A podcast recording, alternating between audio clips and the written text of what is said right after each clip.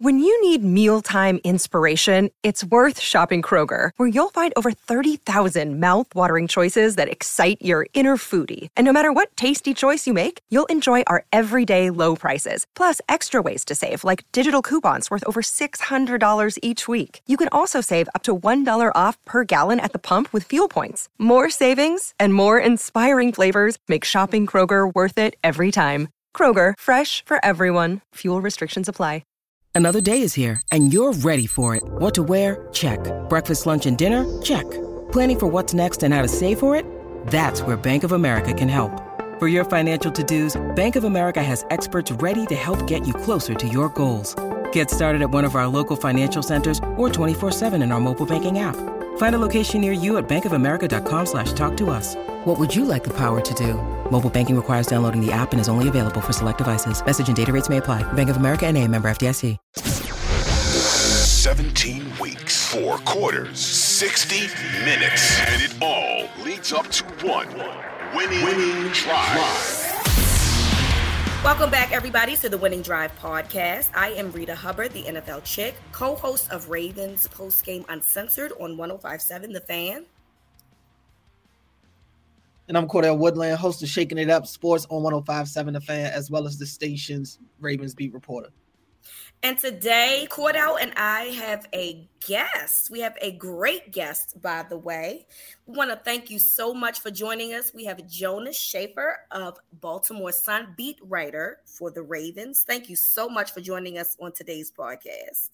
Absolutely, guys. Happy to join you. So let's start with we're, we're trying to put the Giants behind us, right? I, I, that's the one thing Cordell and I typically try to do. You know, we already beat it in the head two times this week already, but we got to move forward. And obviously, we have another division opponent in the Browns this Sunday. Uh, so, Jonas, let's start with the Ravens' offense against the Browns' defense. We obviously know that um, the big news has been that DeSean Jackson has been signed with the Ravens. I don't know what that means for Sunday. Uh, it appears that Coach Harbaugh really kind of gave us a "we'll see" type of answer. Um, so, Jonas, please give us um, your take on what you expect to see from the Ravens this Sunday, potentially. If DeSean Jackson plays, if Rashod Bateman plays, we have no idea what's going on. Uh, I, I, you know, the fans are starting to panic. So, is there something we could say to them that will make them feel just a little bit better about this game on Sunday. Uh, by the way, I want to point out that I just realized, Rita, during your wonderful introduction, that who would have thought, gosh, name a point in time that we'd be talking more about a DeSean Jackson than a Deshaun Watson in the days before the Browns came. Pretty crazy. But anyway, uh, I think this is the kind of matchup that Greg Roman would be happy to have for for this offense because this is just not a good Browns run defense. They are small, they don't tackle well, they're weak up the middle. There's everything that the Ravens would want to continue this little hot streak that they finally hit for the run game. You know, I think over the past 3 weeks they've been easily the NFL's most efficient running game. They're finally leaning into some of the read option stuff with Lamar. They're pulling people in all crazy directions. They're uh, running out of small formations or running out of big formations. And this Browns run defense just really can't stop anyone, except, strangely enough, New England. Uh, but maybe that was a situation where they overcommitted to stop the run and just got toasted by Bailey Zappe, of all people. So I think this sets up pretty nicely for the Ravens. But, you know, guys, this is a divisional game. I, I mean, I think I remember saying that kind of making that kind of assessment when the Ravens were heading to Pittsburgh uh, last year for that Week 13 game, I think it was, where they were, you know, that run game was finally cooking with gas, and Pittsburgh was really, really struggling to stop anyone, and uh, Pittsburgh came to play, and and they they bottled up that Ravens run game, and uh, you know forced Lamar to make a couple bad mistakes. That pass rush got after it, obviously with Myles Garrett uh, on one edge and maybe on Jadeveon Clowney on the other. Cleveland certainly has that potential, but I think if we're just talking about who has the advantage going into this game, who's got the leg up, it's definitely the Ravens offense over the Browns defense. Yeah, I, I would agree with that. You know, coming into this season, we didn't know really know what to expect from the Browns with the Deshaun Watson situation, the offensive end. But on the defensive side, coming into the year, we all thought that this would be, you know, a very good Browns defense this year. And so far, they've been, you know, in the bottom half of the league in, in terms of yards allowed, things of that nature. Uh, the sacks are the one thing that worry worry you about them because, like you said, they have Myles Garrett, they have guys like Jadeveon Clowney, they have a nice little rush on the interior too, uh, as well. So you know, I, while I uh, think that this Ravens offense definitely needs a bounce back game, and this has the capabilities of kind of being that for them, you have to definitely be worried. Some like Jonas said, this is a division game anything can happen uh, in these types of games. And you think back to last year, uh, especially in the Browns game when they came to Baltimore, it was a lot of crazy plays that went in the Ravens' favor that Lamar had to make throughout the course of that game. Uh, you know, and you just get the feeling, especially with the way that the Ravens are playing now offensively, that the only way that they're really going to win games right now on the offensive side of the ball, at least, is if Lamar is making miraculous plays like the ones he made last year against uh, Cleveland. Hopefully, they can do it without him having to feel like he has to make three to four spectacular plays a game. But right now, that's just the type of offense they have. It's good that Bateman's trending in the right direction. They need to get him back out there for some receiver help. You mentioned DeSean Jackson. We'll see if he plays on Sunday, but uh, they they they have to, as an offense, just become more consistent. You keep hearing about Lamar, hearing Lamar say he wants they need to score more points. Well, they definitely need to score more points, but they they have to be better in the passing game to do that. It's a passing league, and quite frankly, the while the running game has trended up over the last couple of weeks, the passing game has kind of been taking steps back each week. Yeah, and but but to I hear you in terms of you know the running game, but the thing is, is that the Browns are the ninth worst um, in run defense. They average mm-hmm. giving up uh, almost 132 yards per game. So when now that you guys see that the Ravens' um, running game is trending up, do you not find a way to take advantage of that? Uh, you know, I feel like in, in the red zone, um, the team, whether it be Greg Roman, whether it be Lamar, I, am not really sure, found ways to get away from the run game when they got inside the red zone. But I would like to think that this is a team that could potentially learn from their mistakes. Um, and just look, if it's going to work, I don't see why you should make it stop. And if the Browns are the ninth worst in run defense, I would think that potentially you would try to expose that and take advantage of that. Jonas?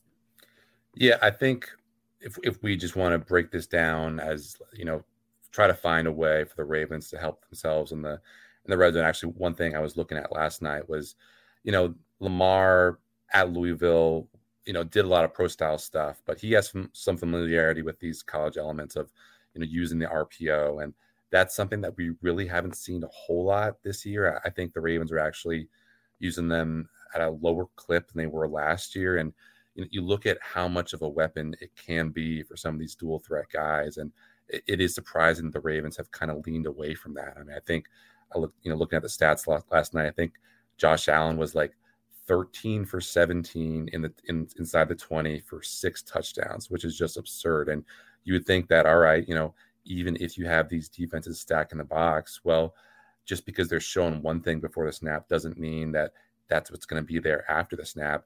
And if it is there after the snap, then you know pull that running pull that ball away from the running back's gut, and you have a clear you know lane uh, either in the flat or the slant or whatever kind of route combination you have. And chances are you're going to have a pretty good you know level of success just with all the different kind of arm angles that lamar can attack from with his mobility if there's a built-in keeper option. So if we're talking about just things that the ravens can and maybe should do i think that would be a nice little wrinkle for them to try to try things out. And you know lamar wasn't super successful with the rpo early in the year but he has enough weapons um, you know, either in the backfield or Mark Andrews or Rashod Bateman if he's healthy to make that successful. So I, I think that would be something that if I were G-Ro, I, I would like to experiment more with.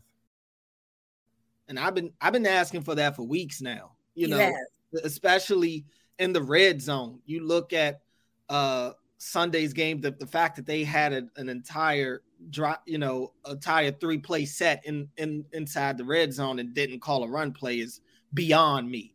Uh, and you think back to the fourth and goal situation against the Bills. You think back to a lot of the uh, the the fourth and short yardage situations that they've had to this point in the season to where it seems like they go away from their bread and butter. To me, the best the best play that they have in their playbook is borderline almost any quarterback design run, especially yep. that midline our read option that they run with Lamar that he seems to get about 11 yards a pop on right up the middle. Now, I'll give the Giants credit. Obviously, they know they did something weird up the middle of the in the middle of that line of scrimmage uh, a couple of times that Lamar tried to do that, and they they were able to kind of converge on him there. They were the ones that I seen bottle up the best to this point in the year, but I I just don't understand why you get that close to the end zone and you don't do what makes you best. You you you want to turn into this passing team. You want to go spread offense instead of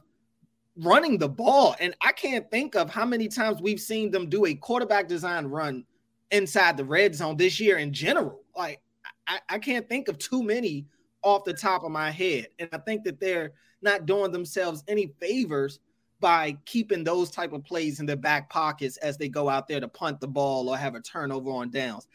And even beyond that, you would expect that a guy, whether Bateman plays or not, you would expect that a guy like Devin Duvernay is going to be more involved this week. The fact that he only got one touch in that Giants game has got to be frustrating. Uh, and, and and I think what makes it so frustrating is that this is a guy that you can get the ball to in a multitude of ways. It's not just the traditional passing game that you can get Devin Duvernay the ball. You can hand it to him in a rushing attack. He could be a part of the read option. It's so many ways you can line him up and use him.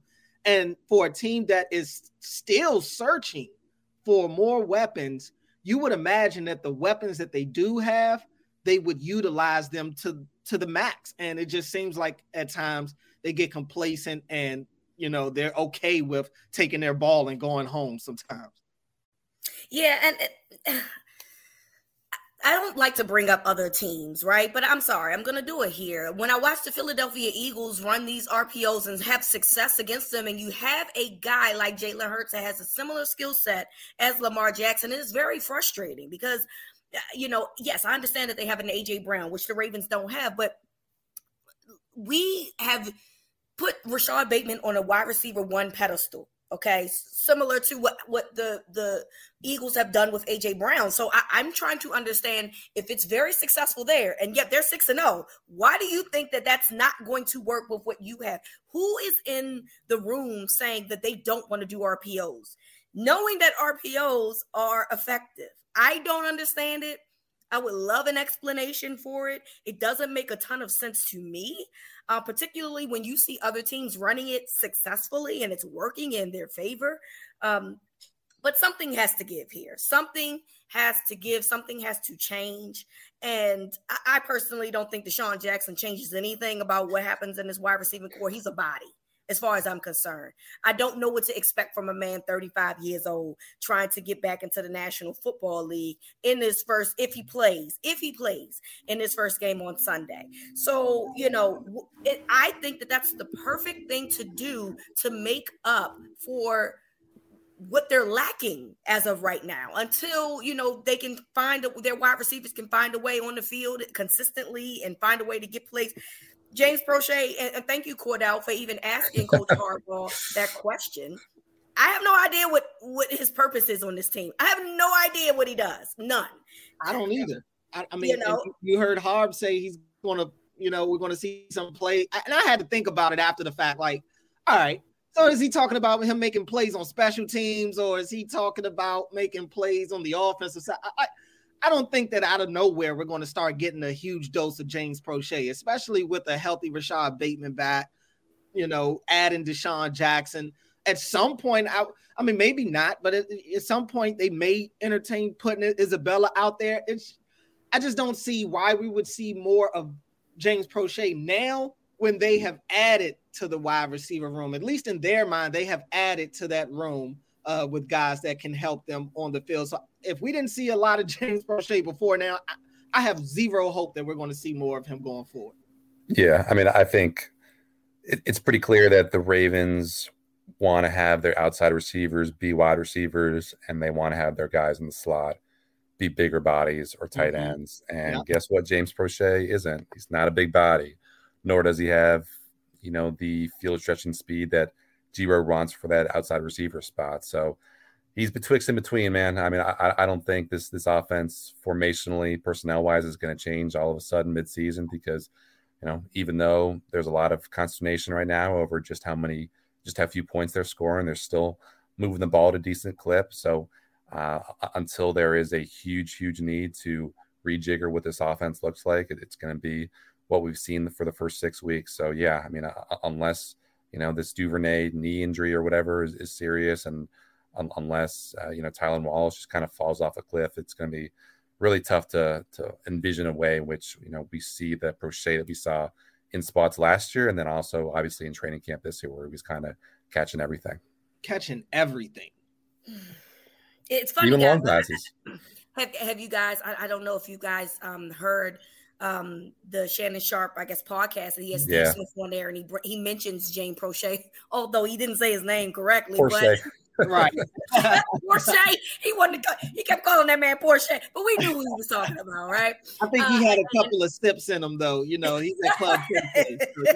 so might have had a little, just a little taste. Yeah. And he, he was talking about like he felt like how he completed a receiver he is. I watched him in college, thought he was a really good player. I, I just, I am confused exactly. Then what's the point? You know what I mean? Do do you find look? And if you're not going to use him, do you are you keeping him here for a body from a standpoint of you don't have that much depth at wide receiver to begin with? Because honestly, you could probably find someone that could use his services and trade him as far as I'm concerned, if you're not going to utilize him. I just don't think he has any. I mean, what value does James Proche have? They haven't showcased him ever. You, right. You very, very true. I have to go all the way back to basically his high school, his college tape, unless you take out a couple of the plays that he's had at this level. But they've done a poor job of advertising him, to be honest with you. I mean, he didn't do himself any favors getting hurt on the back end of training camp, so he really couldn't play during preseason to really get those types of reps in. And even if he could play, I don't know if they would have played him because they weren't playing any of their training camp starters for the most part during preseason anyway. So they, I mean, they're not playing him. They've diminished his value in, in a league where everybody wants a receiver. And I think, I think he could play to a degree. I don't think he could, you know, I, I'm not saying that he's D Jackson Philly or anything like that, but you look at what the Ravens do right now, and I definitely agree with Jonas. It's clear they want bigger bodies on the inside of you know the inside receivers, the slot receiver spots. Uh, but you talk about, I think he's one of the best route runners they have on this team. I think he's has arguably the best hands on this team right now. Uh, even though Devin Duvernay and Mark Andrews clearly make a, a, a case for that as well, but I can't tell you the last time I saw James Proche drop a ball. But I also can't tell you the last time I saw him play in a game. So there's that. Maybe this is the game, Cordell, where they're up 31 10 the fourth yeah. quarter, and they just say, All right, James, we're yeah. going to pump you the ball every single time. Yeah. Make us some money, man. Make us some money. It'll be a oh, YouTube video of a six minute James Proche highlight clip the next day. And, all of them is going to be Bengals highlights from last year. So I, I can't wait to to see the like his Instagram story the, the day after where it's just guys sharing like six yard cash, six yard cash, six yard cash. Like, look at you doing work, James. Right, finally. James Porsche, good job. God bless Steve Smith.